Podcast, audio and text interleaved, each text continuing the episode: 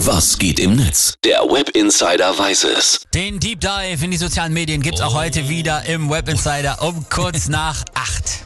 In den sozialen Medien, da trendet der Hashtag Relegation, denn gestern gab es ja das Hinspiel zwischen Hertha Berlin und dem Hamburger SV. Genau, Hertha hat verdient 0 zu 1 verloren. Ich sag mal so, das wird schwierig jetzt auch für die Jungs von Felix Magath, das nochmal zu drehen, dann am Montag in Hamburg. Mhm. Vorher gab's schon einen Aufreger.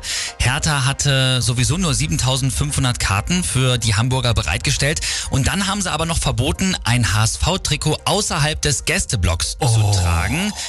Das ist teilweise wohl nicht unüblich, um zum Beispiel in heißen Spielen Fan-Tumulte zu verhindern, aber es hatte natürlich bei jetzt so einem Spiel absoluten Geschmäckle. total. Der User Ultra twittert dazu auch noch.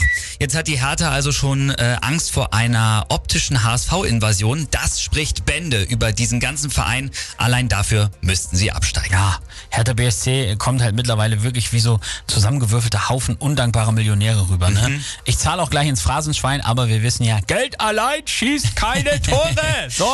Da habe ich übrigens äh, eine bessere Phrase für dich gefunden von Elf Freunde. Die äh, drücken das Ganze so aus.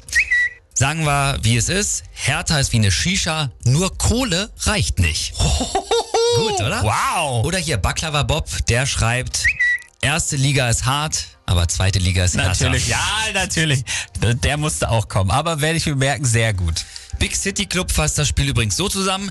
Hertha gegen den HSV in der Relegation und der neutrale Fußballfan fragt sich, welche der beiden Mannschaften er ein bisschen weniger hasst. Ja, die Entscheidung musste ich ja auch schon treffen, genau. Und die Jungs von FUMS, die wittern sogar eine Verschwörung.